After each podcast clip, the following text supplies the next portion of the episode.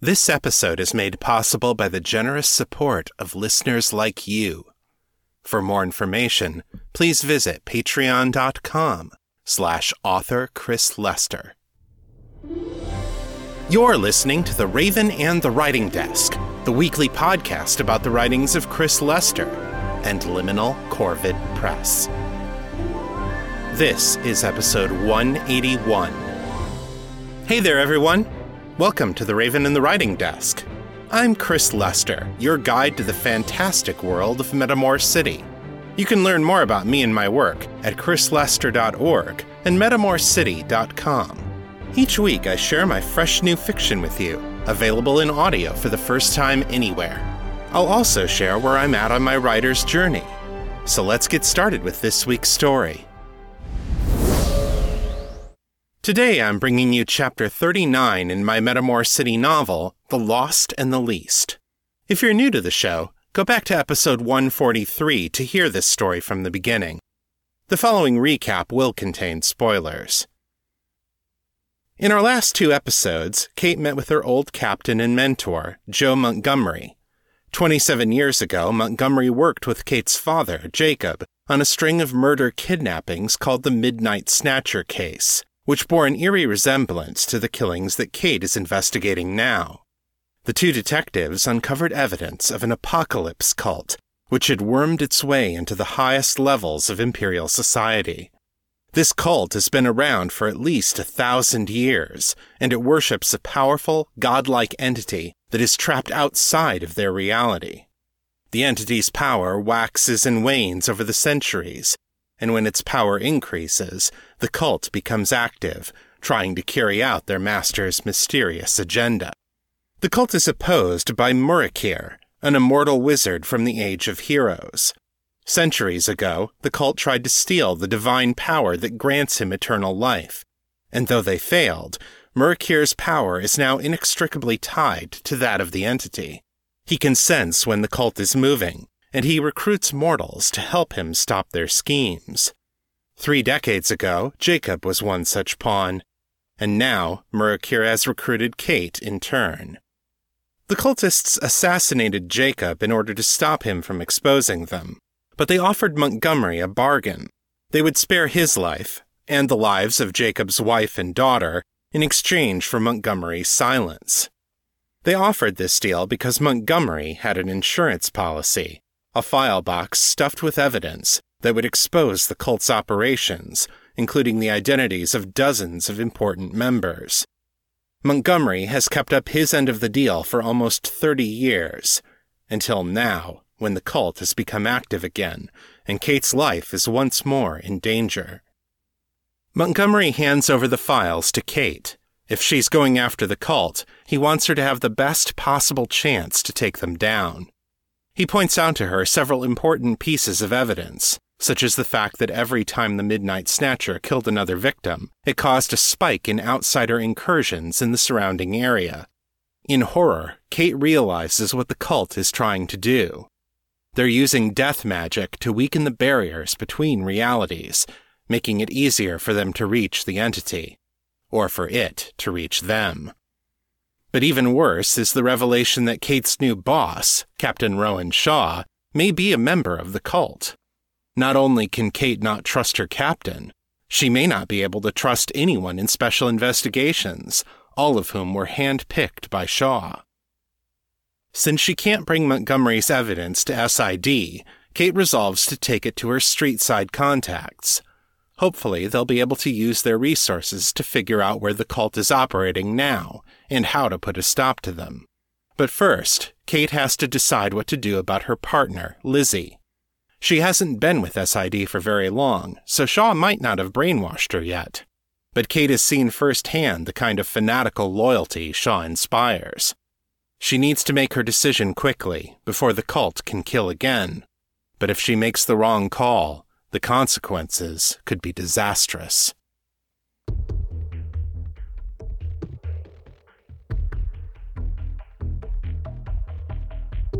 The Lost and the Least.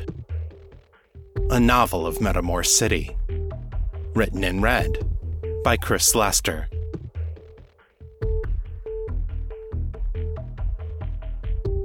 Chapter 39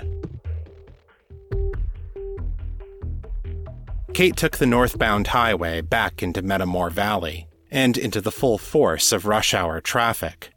The slow bumper to bumper crawl gave her plenty of time to make a few phone calls. Nice to hear from you again, John said when she called him at the Hedonist Temple.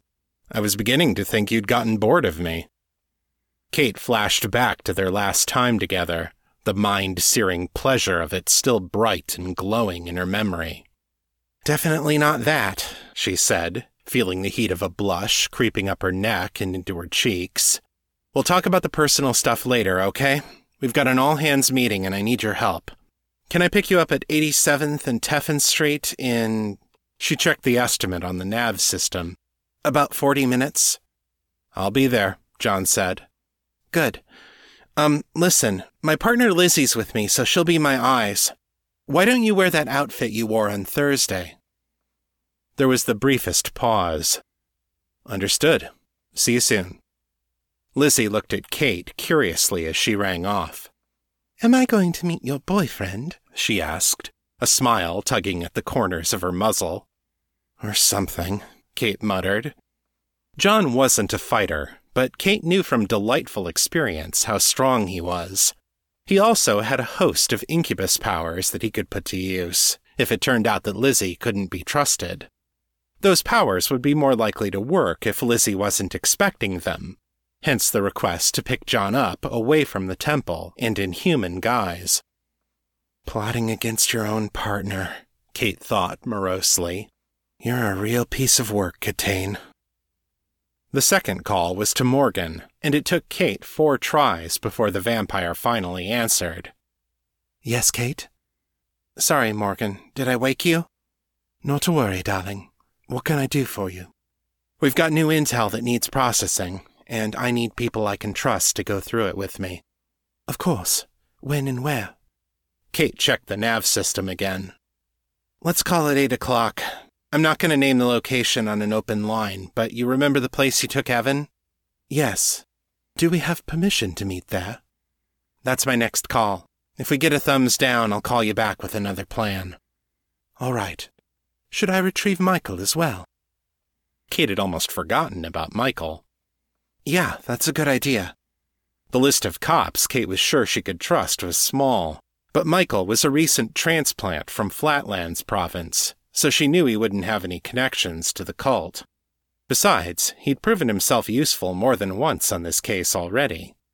I'll call him straight away, Morgan said. See you at eight, unless I hear otherwise. Copy that. Kate out. Lizzie looked over at Kate again. Am I allowed to know where we're going? Not yet, sorry. It's kind of a safe house for one of my informants. The location is need to know only. Lizzie nodded once. Understood. Is there anything you'd like me to do to prepare in the meantime? Just put the seat back and get some rest. We could have a long night ahead of us. Kate dialed the third number, and this time she used her burner phone.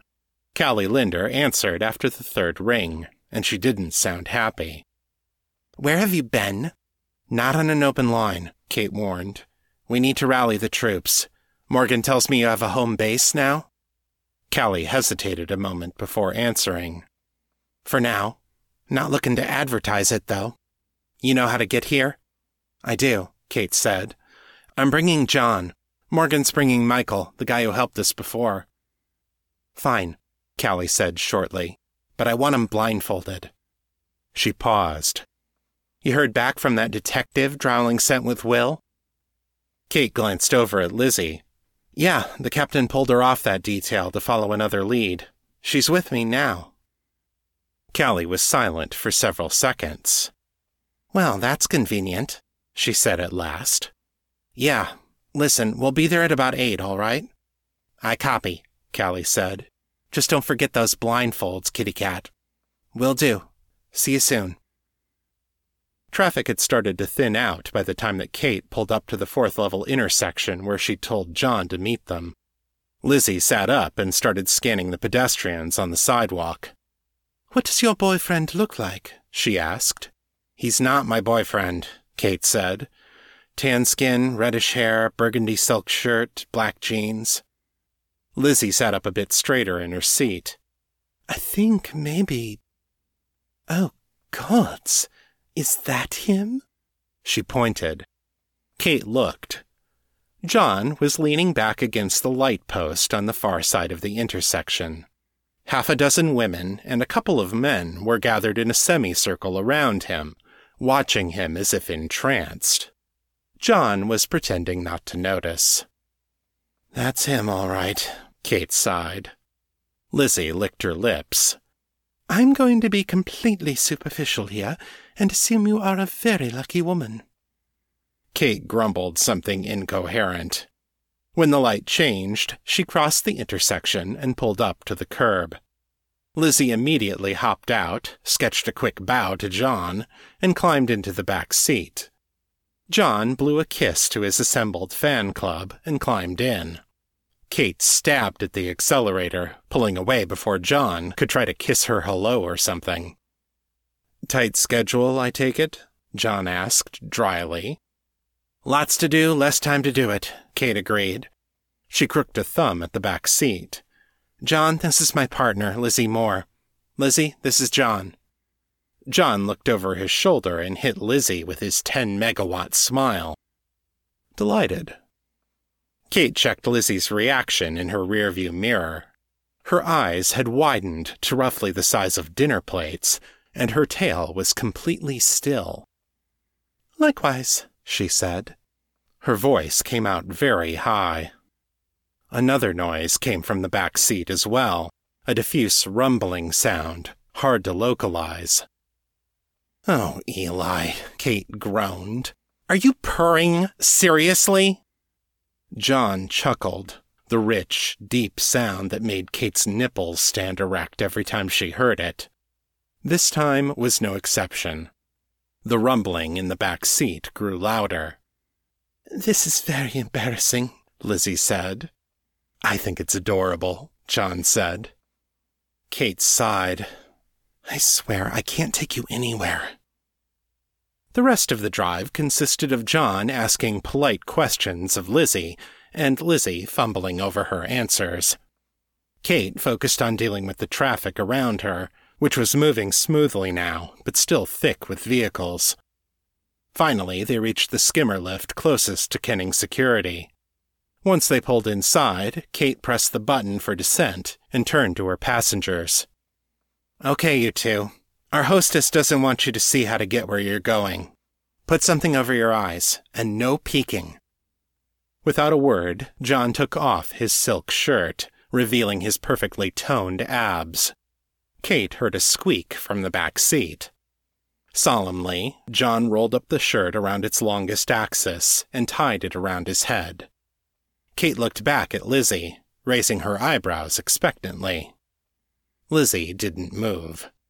Kate reached back and snapped her fingers in front of the leopard morph's face. Come on, Liz, we're on the clock here. Lizzie shook herself visibly, then looked down at her clothes. Uh, Yes. Um. She checked her pockets, found a clean handkerchief, then rolled it up and covered her eyes. The skimmer lift arrived at street level, and the gate buzzed and slid open. Kate did a quick scan of their surroundings.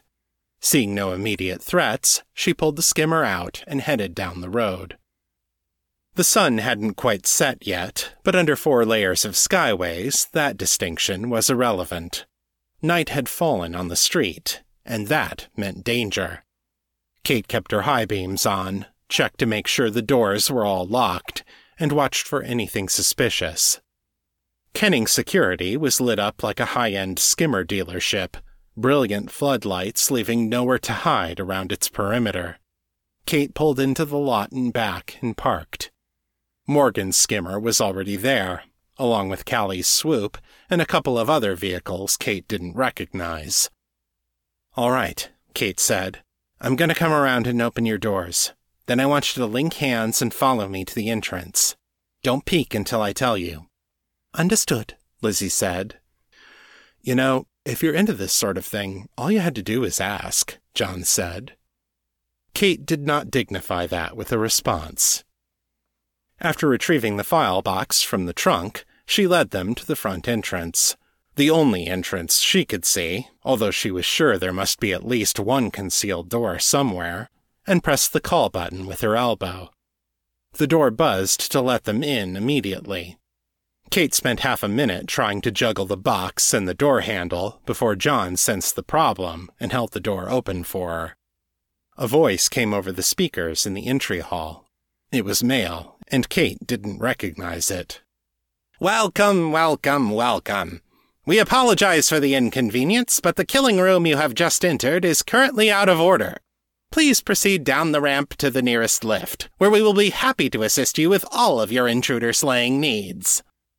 Thanks, Aspira, that's not too unsettling, John muttered. I respectfully beg to differ, Lizzie said. The fur on her tail was fluffed out to twice its normal size. Kate led the way down the ramp and into the lift. Once they were inside, she said, Okay, you can take off the blindfolds now. They did so. John slung his shirt over his shoulder, not bothering to put it back on. The lift reached the top, chimed, and opened its doors. Kate stepped into what she presumed was Silas's loft, looking out over his vast array of computers. Kate saw a skinny, nerdy looking man sitting at the main computer desk, a somewhat heavier, nerdy looking man leaning against the railing, Morgan, Michael, and Evan seated at a kitchen table. Callie stood with her arms crossed in front of an open gun safe. And she had a small ceramic tile with a painted rune clenched between her fingers. Hi, kitty cat, she said, and snapped the tile. There was a flash of light, and suddenly Kate felt herself being shoved to the floor. The box fell with her, mercifully landing topside up. John hit the floor alongside her in the same instant. They both scrambled onto their backs, looked up. Lizzie was surrounded by a shimmering bubble of arcane energy. She reached out, pressed against it with both hands. It hummed and glowed brighter where she touched it, but the force field did not budge. Lizzie's fur was standing out all over her body now. She looked wide eyed at Callie, then at Kate. Kate? she asked, her voice trembling. Kate, what's going on? Kate shook her head, speechless. She turned to look at Callie. The runner's eyes were fixed on Lizzie, her face a mask of hatred and suppressed rage. Thanks for bringing her in, kitty cat, Callie said. Now listen here, you backstabbing bitch. What did your little cultist buddies do with my will?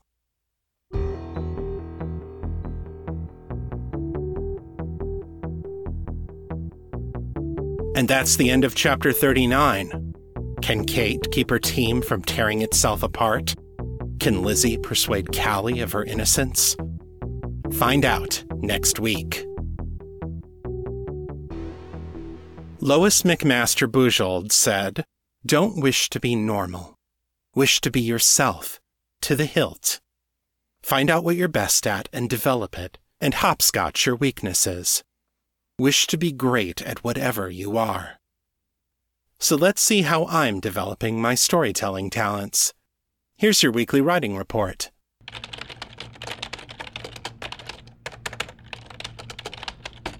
I wrote 5,249 words this week, over the course of 6.75 hours, for an average writing speed of 778 words per hour. As of Friday night, I have gone 161 days without breaking my chain. This week, I'm proud to announce that I have finished my new novel, Homecoming. At the end of the first draft, the manuscript has a word count of 85,495 words, I started writing this book on September 10th, 2018, and I finished it on March 13th, 2019, for a total of 185 calendar days from start to finish. I worked on the book on 111 of those days, spending a total of 128.75 hours, so I averaged 770 words per day and 664 words per hour. That's the fastest I've ever completed a full length novel. It's also the first time I've completed anything bigger than a piece of flash fiction since 2017, so I'm feeling very good about that. The story is off with my beta readers now, and my hope is to release it to the public on June 1st. After finishing Homecoming, I decided to go back and work on an unfinished story from 2016, which I'm tentatively calling The Nearness of You. This is a near future sci fi romance, or possibly a high tech ghost story, depending on how you look at it. I stopped working on this one because I had started second guessing myself when the story headed in a more erotic direction. Looking back on it now, though, I think what I have is really good, and I'm going to try to finish it. Over on the Patreon campaign, we have a new patron this month. Say hello to Charlie. For those of you donating at the $3 level or higher, there's another sneak peek of Homecoming. This scene is taken from Chapter 2, where John meets Kate's parents for the first time. If you've ever wondered what sort of folks raised a woman like Catherine Catane, now's your chance to find out. If you like my stories and want to help me keep making them, becoming a patron is the very best way to support me. Roughly 90% of what you pledge goes directly to me, which is a higher commission than I receive from any other revenue stream. For $3 a month, you get access to sneak peeks, cover reveals, and other cool stuff. Plus, all patrons receive my behind the episode audio commentaries, as well as bonus art from our talented Metamor City artists. Carol Foote is working on her next piece from To Walk in Shadow, and I think you guys are going to like it. Just go to patreon.com slash author Chris Lester, take a look at the reward levels, and make a pledge today. And if you're already a patron, thank you so much for your support. And now, the feedback. Joseph writes Good afternoon, Chris. I was trying to track down a story you released a while back. It was the Lovecraftian erotica piece you did. I see that it's not in the Apple Podcast library anymore. Was that ever printed? If so, where can I get a copy? If not, where can I find an audio of it? Hi, Joseph. That piece is called Maternal Instinct, and you can find it in episodes 92 and 93 of The Raven and the Writing Desk. It's true that it's no longer in the Apple Podcast feed, but the episodes are still available to download. I'll put links in the show notes. The story is not available for sale yet, but I'm working on a new collection of my non metamorph fiction, which I plan to release later this year. When I have more information on that, I'll let you know.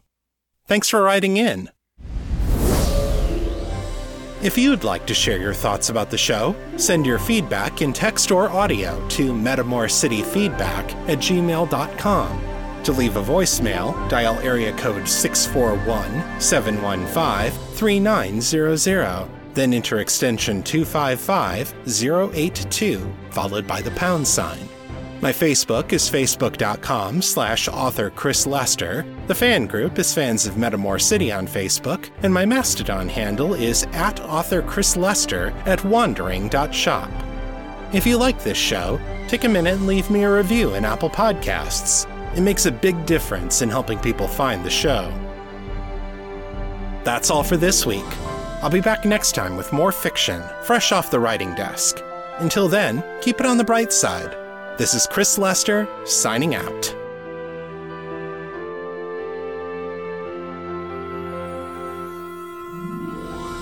The contents of this podcast are copyright 2018 and 2019 by Chris Lester and the Liminal Corvid Press.